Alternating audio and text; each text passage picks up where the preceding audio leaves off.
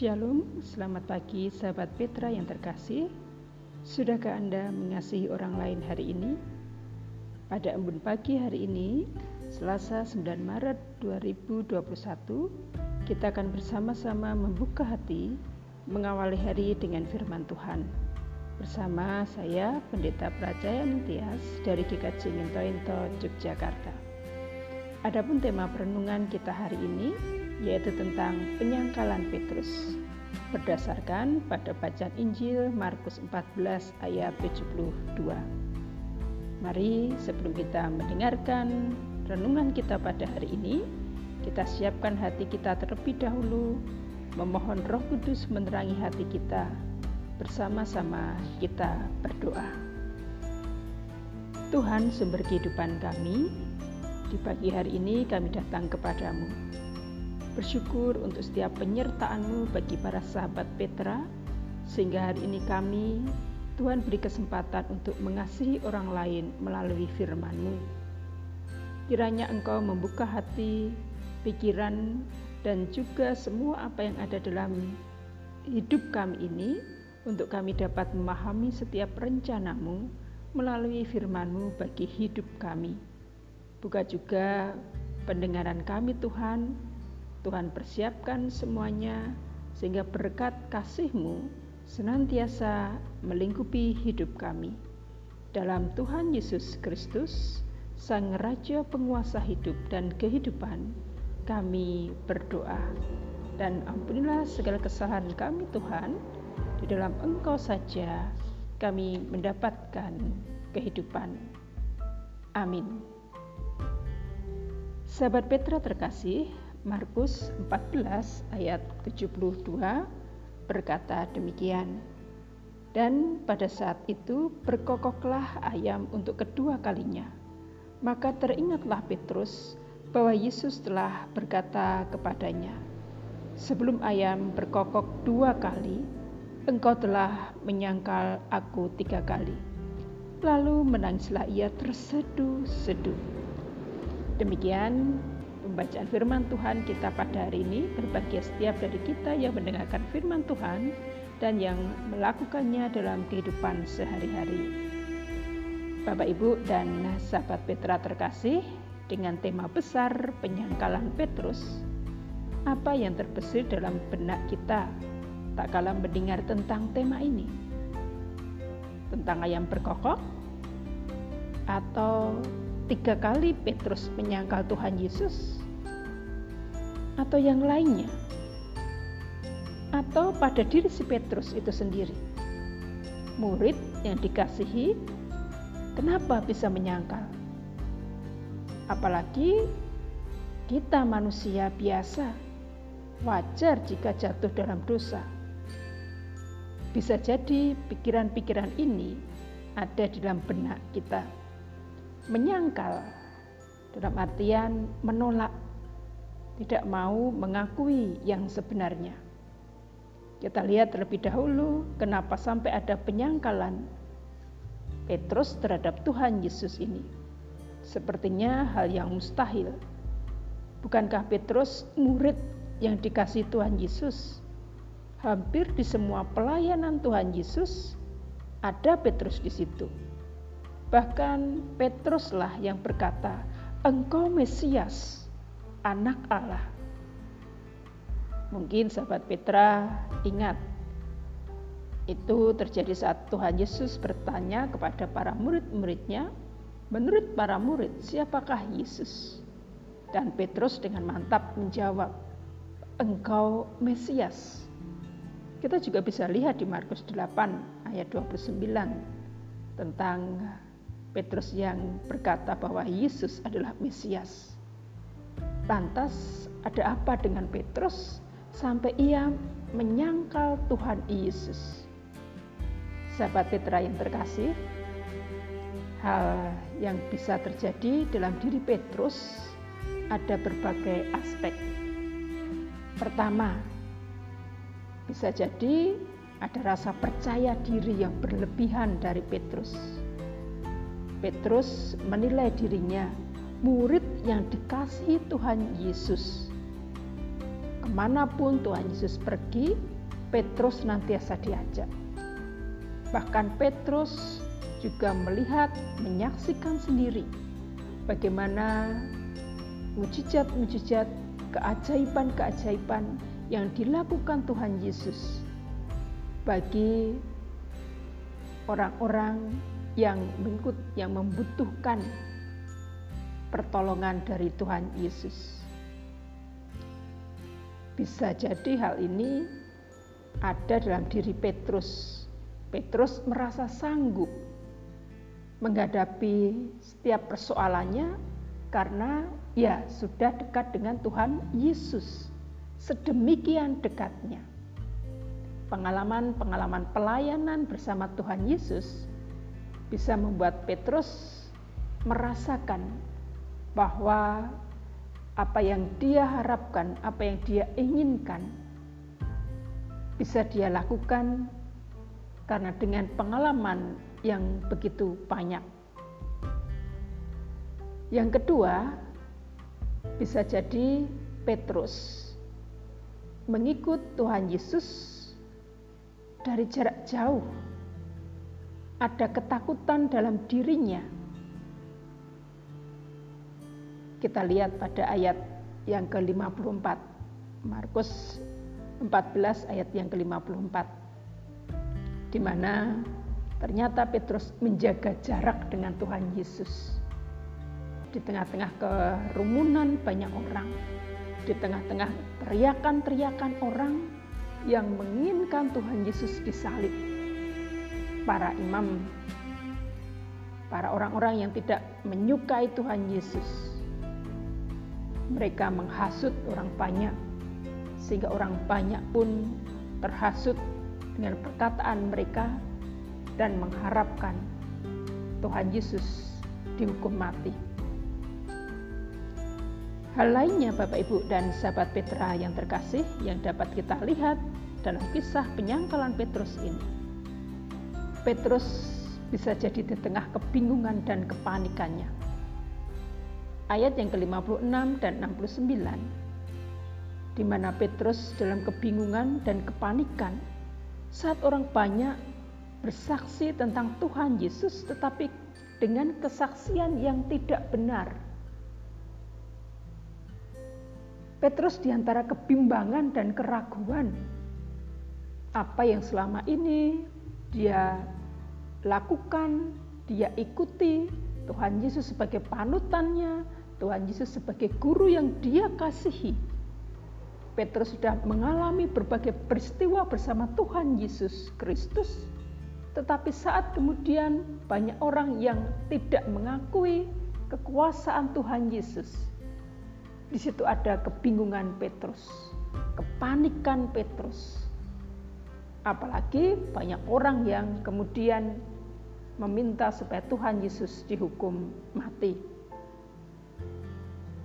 Hal lainnya yang bisa jadi membuat adanya penyangkalan Petrus ini, Petrus melupakan apa yang sudah diperingatkan Tuhan Yesus bagi dirinya.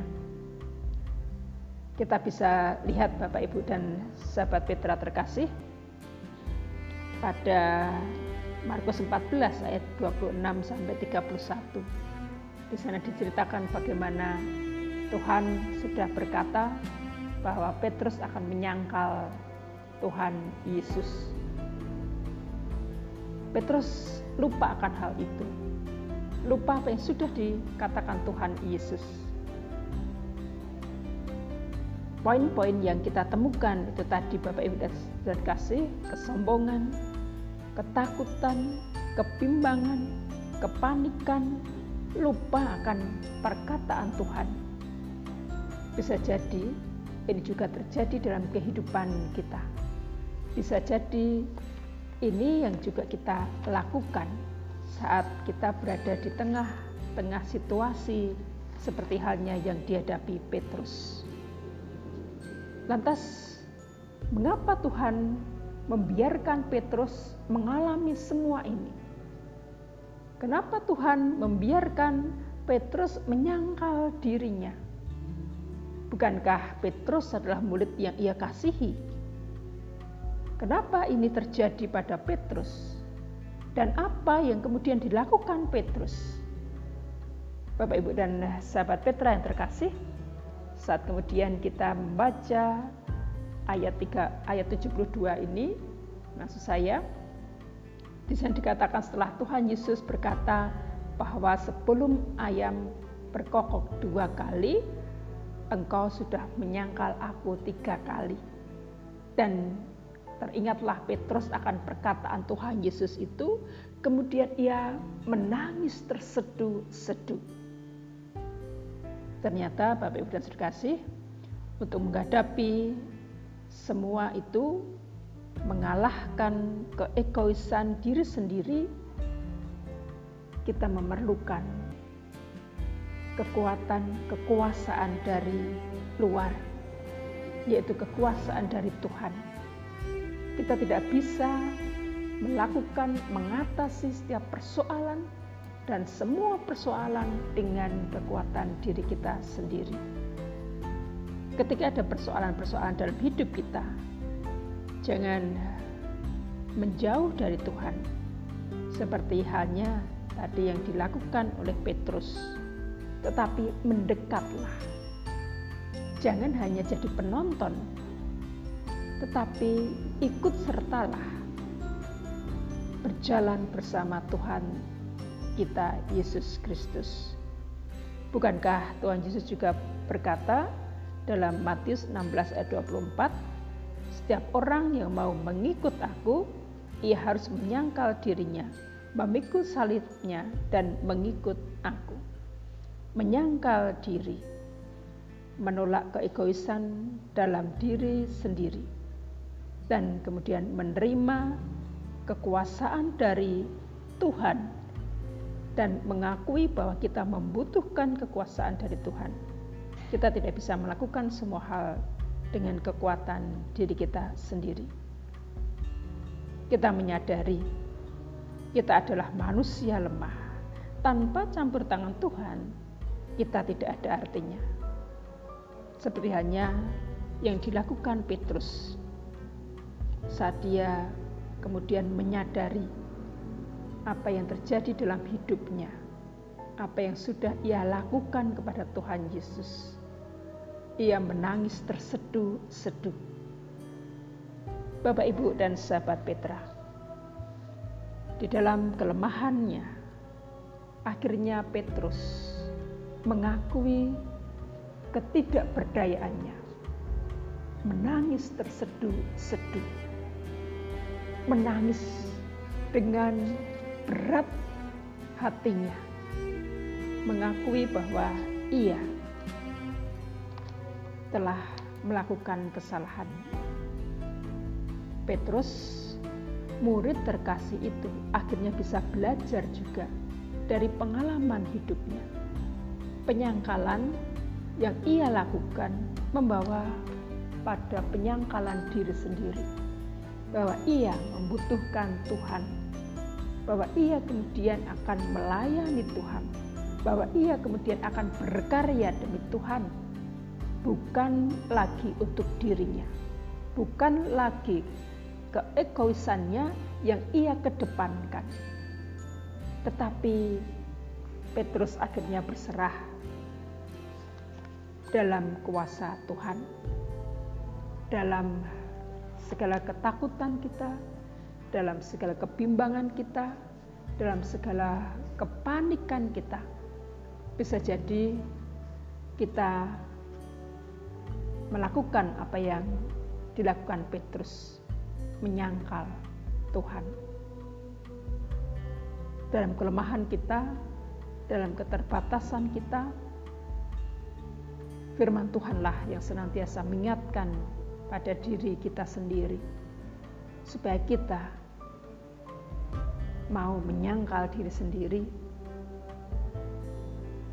memikul salib kita, dan mengikuti Tuhan dalam segala keadaan. Bapak, Ibu, dan sahabat Petra terkasih, penyangkalan Petrus membawa kita pada pembelajaran akan diri kita sendiri.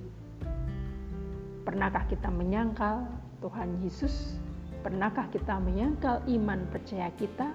Pernahkah kita tidak mengakui Tuhan dalam keberadaan kita saat kita berada di dalam puncak kejayaan kita, saat kita memiliki banyak teman, banyak sahabat, banyak orang-orang yang mendukung kita.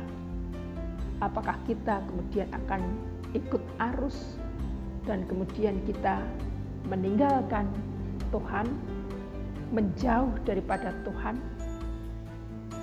atau sebaliknya, hanya saat-saat kita terjatuh, saat kita lemah, saat kita kemudian tiada kekuatan, tiada daya, baru kita datang kepada Tuhan Tuhan mengharapkan kita tetap setia dalam segala keadaan. Karena dia sendiri adalah setia. Saudara-saudara terkasih, sahabat Petra, pagi ini saat kita akan mengawali hari ini, kita diingatkan untuk menjadi murid-murid Tuhan yang senantiasa setia dalam segala keadaan. Setia mengikut Dia dalam kelemahan, dalam kekuatan, dalam kesabaran, dalam sukacita, dalam kesedihan, dalam segala hal. Kita tetaplah ingat supaya apa yang dilakukan Petrus yang akhirnya membawa dia pada penyangkalan diri sendiri untuk senantiasa menjadi murid-murid yang tetap teguh di dalam iman percayanya di dalam Yesus Kristus.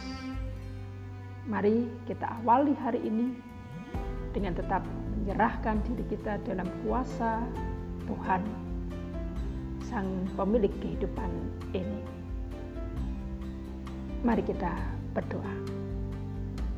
Segala puji dan syukur Tuhan kami aturkan atas firman yang sudah Engkau berikan bagi kami.